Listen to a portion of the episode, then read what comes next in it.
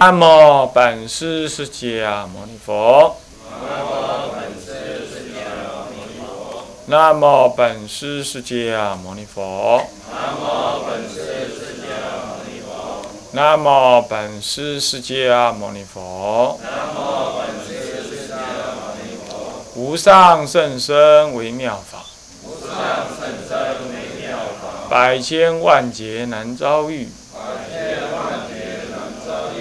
我今见闻得受持。我今见闻得受持愿解如来真实义。愿解如来真实义天台中入门，各位比丘、各位沙弥、各位敬人、各位居士，大家午安。请放掌。哎，我们上一堂课上到了这个化法四教的第二教，所谓通教。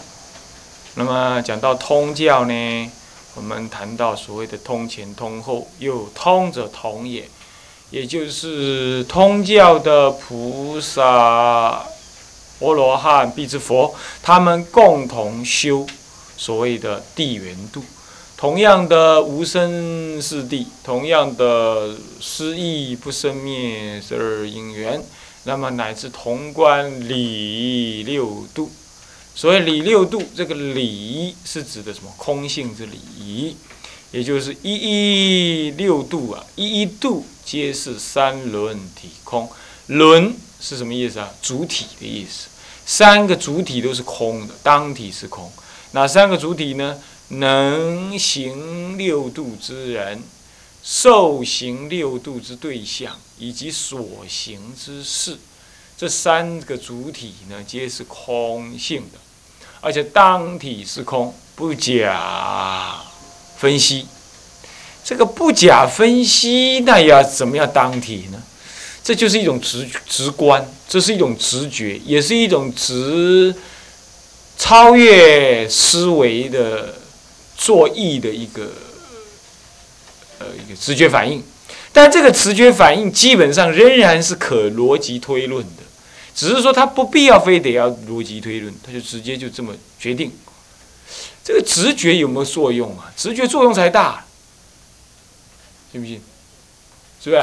你看你眼睛看到尖尖的东西往你这边刺过来，你你的直觉是怎么样？你的直觉是怎么样？闭眼睛嘛，对不对？是不是这样子啊？你看到孙中山在地上，你的直觉是怎么样？瞳孔放大，对不对？哎，想要去捡他嘛？那你这直觉，这直觉力量可大了，这不必人家教啊。所以说体空观呢，修成了的话，那比虚空观还厉害，还厉害。虚空观还要虚空，还有个虚字，还动作。体空是任运升起，就是空。所以他在生活当中的百花丛里过，是一叶不沾身，他有这个能耐。啊呃，那么在虚空的话呢，百花丛里过，还得抖一抖才能不沾身。他不必，他直接就过去了。这样了解吧？所以说体空有这个作用。可是体空这怎么体空法？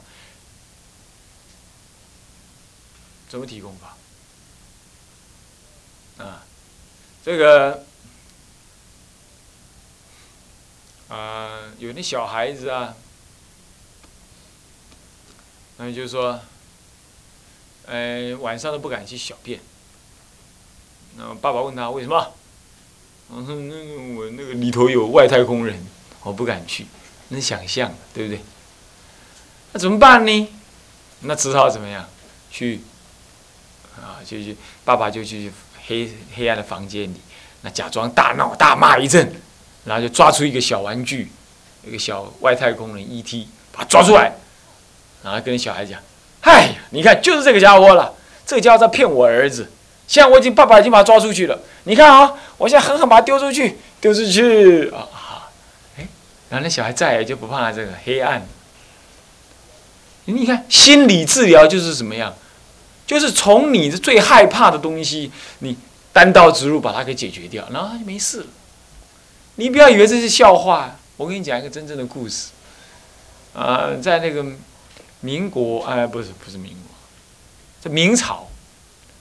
明朝时候有个这个这个故事是一个民间的记载啊，也可以说民间传奇。他说明朝有个富翁，哎呀，这个富翁啊也是歹命，生了一个独生子，就像我这样子独生子啊，上无兄弟，下无姐妹，啊，现在老爸老妈也都往生。了，我呢没有祖父兄弟，什么都没有。我是我是找不到法定代理人的，我这种人死了之后，国家最最好，所有财产都收归国有。哼，我看以后要收个义子，替我继承财产才可以。那么好了，闲话不说，我们说到是刚刚那个富翁呢，就生那个独生子。这个独生子呢，很爱看故事书，很爱看那个小说言情小说，尤其喜欢看那个什么呢？看那什么《红楼梦》啦，《西厢记》啦，嘿，看那《西厢记》的，爱上了《西厢记》人崔莺莺，哈，是呀，哇，那崔莺莺是故事里头人物，对不对？他呢，每天就不吃茶不吃饭不饮，就像现在得的那个什么一样，得的那个网络真吼群一样啊，不打网络手会抖啊，整天都，整天都，整天都没没劲儿一样。他他没看到，他每一天要捧着那个西厢记，看看崔莺莺啊，怎么想到崔莺莺哈？崔大姐，我好想你，神经的，这是急性追，你知道吗？想一下去。那怎么办呢？就虚拟的，就像现在我上网路就是这样虚拟的世界啊，每个人都在幻想的虚拟世界里头找他的白马王子，找他白雪公子，这些人都是这样的。现实生活没有那个美感，虚拟的生活他也是这样。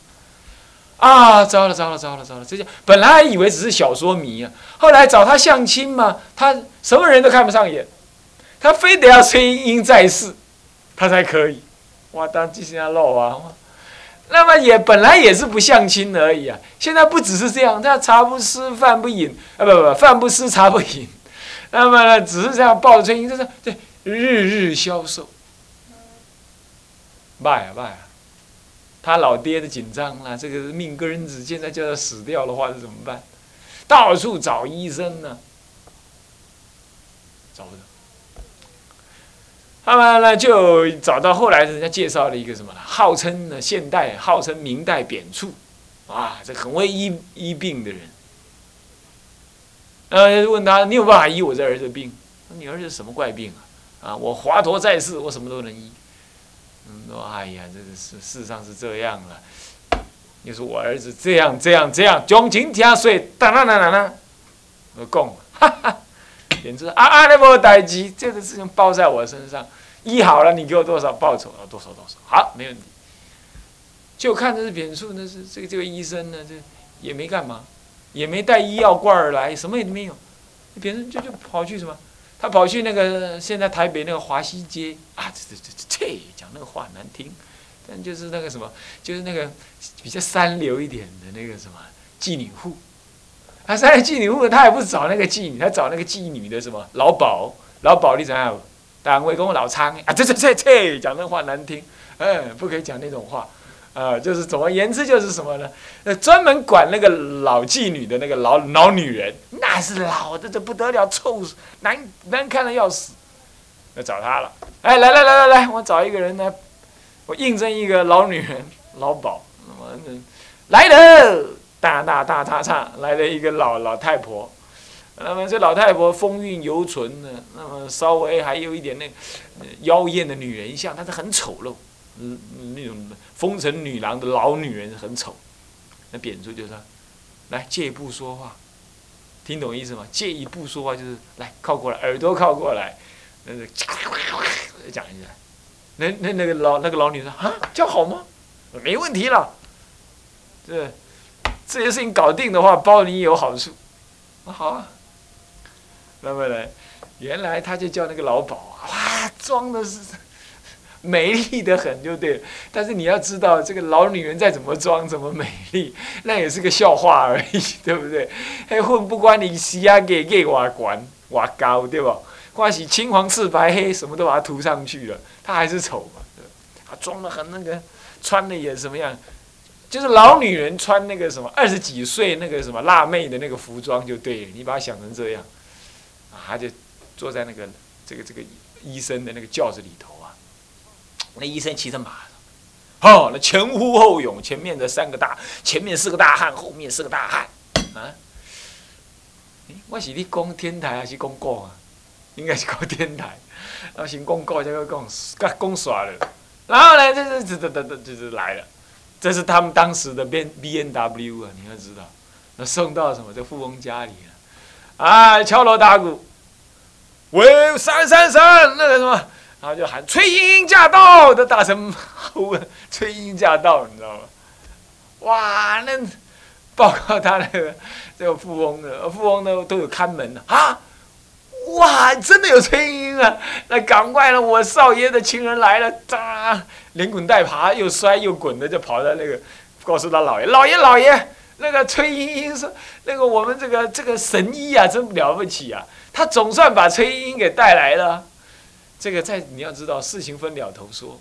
另外一边呢，他是在他要去找这个老老老鸨的时候，他就已经打个打个通报给这个。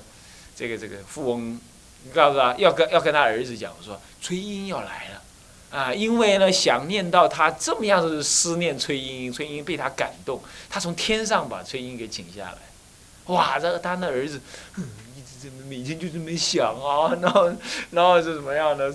那更是积极的想啊，想着简直是那心脏都快跳出来了。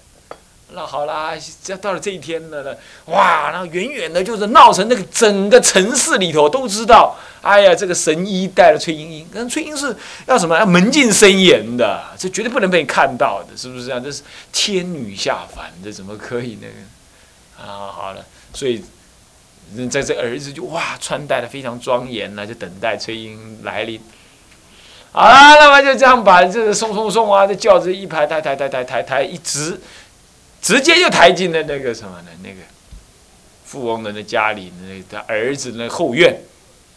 然后呢，摒除了所有人之后呢，啊，我们这位老崔莺莺就下来了。下来之后，他这个富翁的儿子啊，哎呀，是乐得很了，就赶快把眼镜戴好，那么冲出来这么一看。那还没有还没有见光死，那个干嘛？这应该是什么？遮着那个什么呢？就像新娘出嫁那样的遮着那个帘幕。那么呢？那么这一靠近之后啊，他迫不及待、很猴急的就就就要把那掀那个头盖。那医生就切，这怎么搞？这这样子？这第一次男女见面呢，这这媒人都还没有介绍，这这怎么可以就是这么猴急啊？是啊啊就。说啊，我们这位小姐啊，是我好不容易从天上请下来，跟玉皇大帝什么，就说哦，北西转一堆的对了。那么胡吹乱盖一阵呢，让他感觉哇，这请崔莺实在太难得了。那他听了简直是哇，真是心花怒放。那好了，现在你我让你们两个人见面啊，那么这个不能够，再也不能够怎么样啊？这再生病了啊啊！你目的达到了啊。那么你们如果看得好的话，崔英也特别答应。因为这么你这么痴情啊的爱情的这个这个这个这个男子啊，这是旷世难求，他打算呢就这样嫁给你了。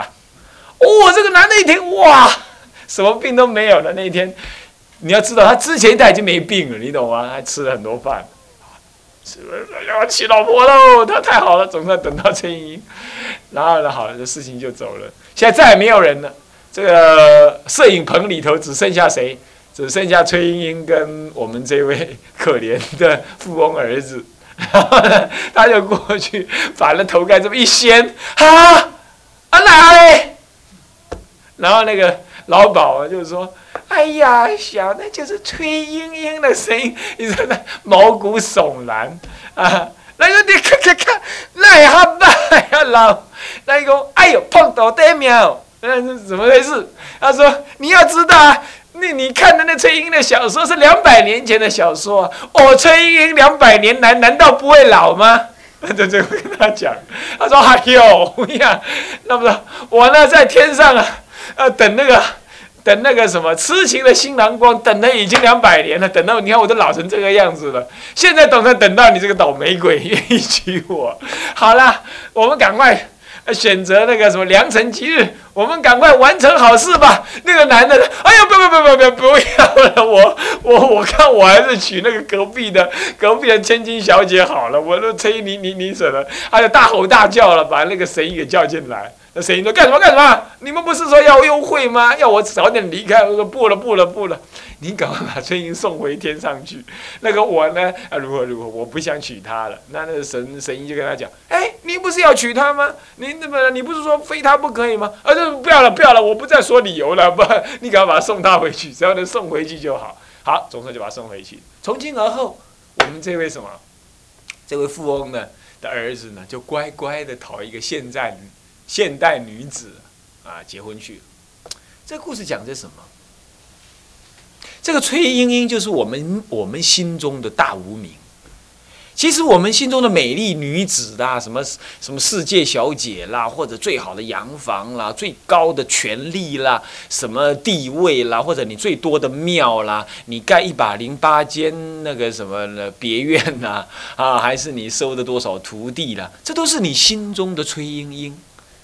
那个价值跟美感都是你想象出来的。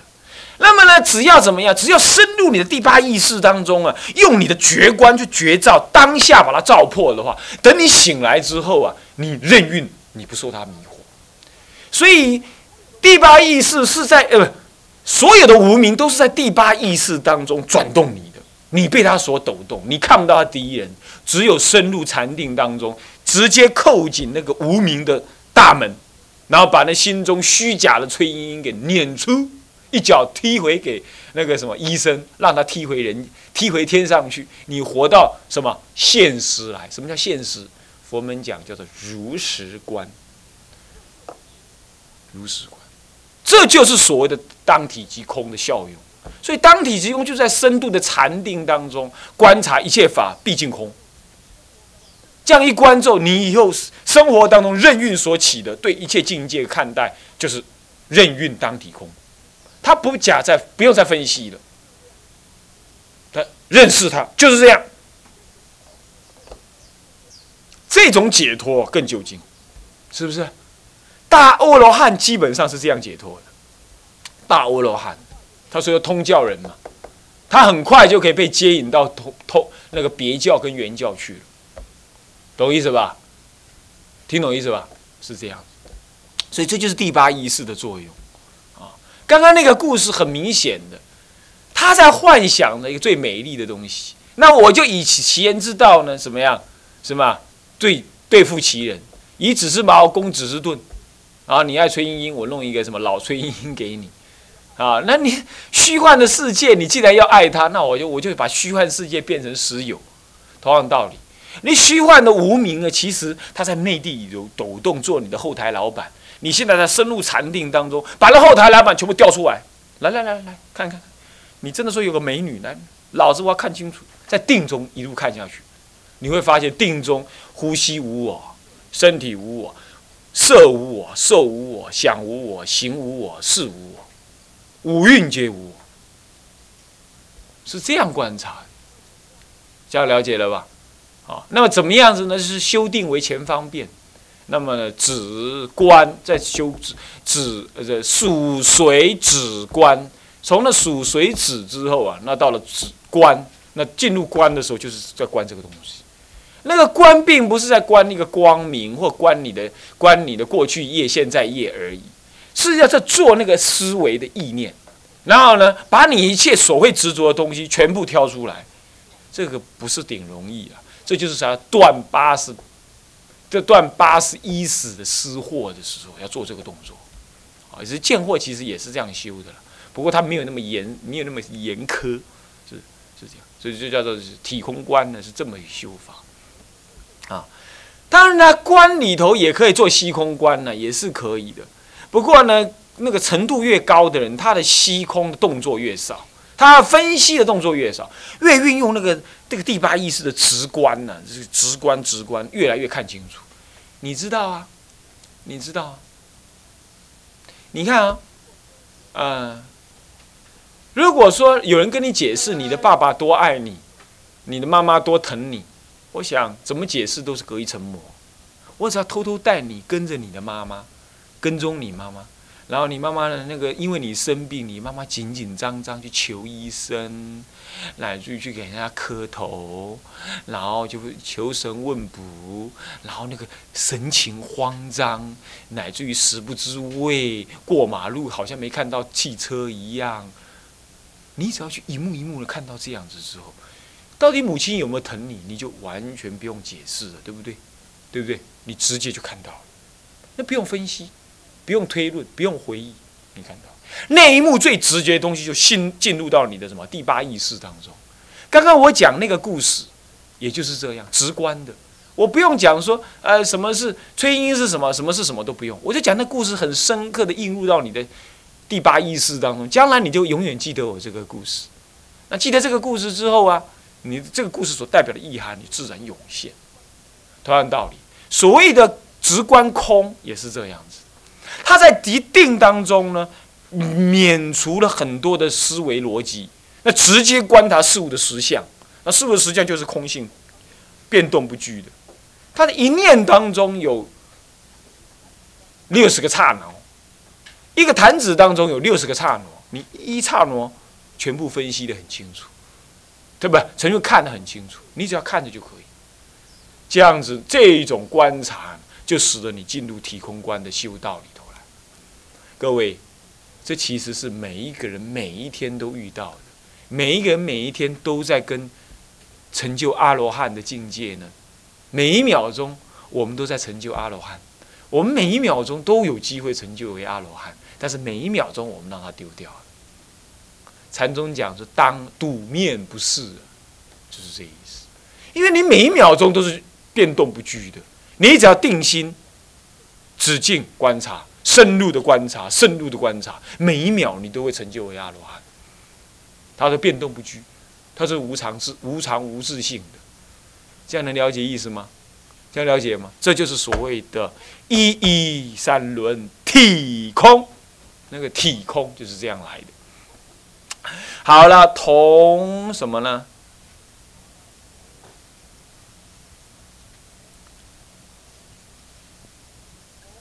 嗯。同以无言说道，一念应该这样念：同以无言说道，体六凡一正诸色，皆如幻如化而入空里，见低意，故名为通。这样懂了吗？同以无言说道，他这个无言说道，同以无言说，同同以无言说之道，无言说就是怎么样？他。他虽然可思议，可是呢，他不能说，他还是可思议的、可思维的，啊。那么，但是他无言说，同以无言说道，无言说道为什么？为什么无言说道？我刚才说直观嘛，直观不必言说，言说就是虚空，懂意思吧？所以无言说就是体空，同以无言说道呢，来体会什么呀？体会六凡一正啊，六凡，地狱恶鬼畜生。天人，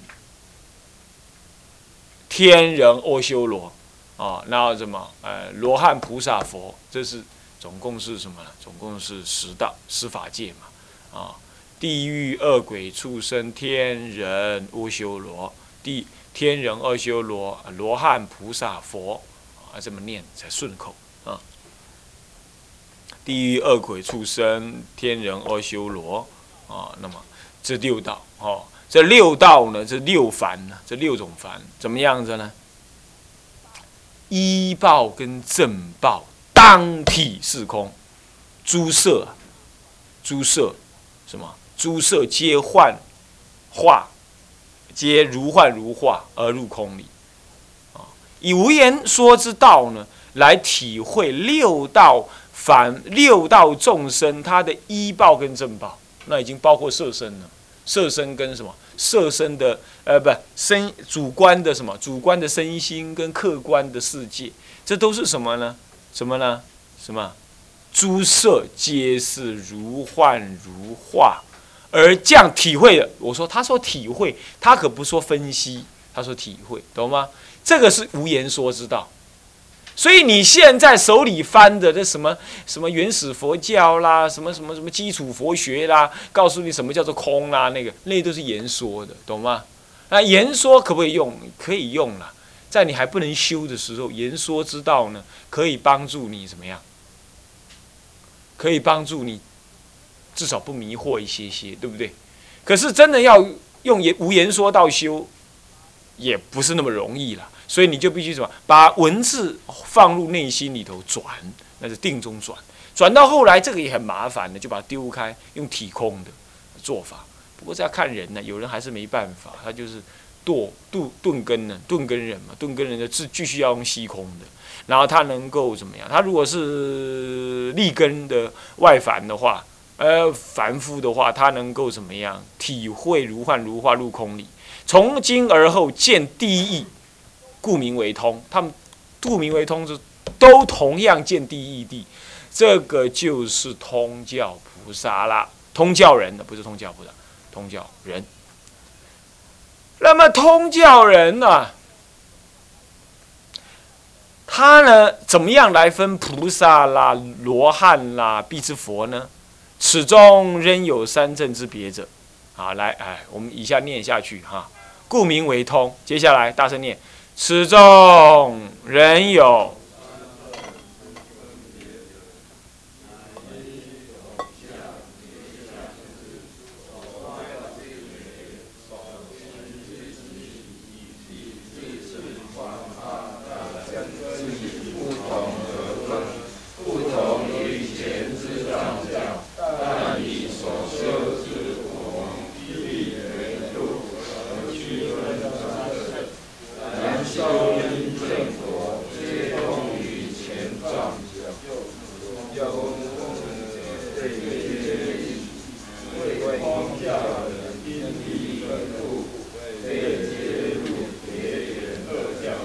好，通呃，现在就是，那如果他们都修一样地缘度的话，那么这当中怎么分别三乘呢？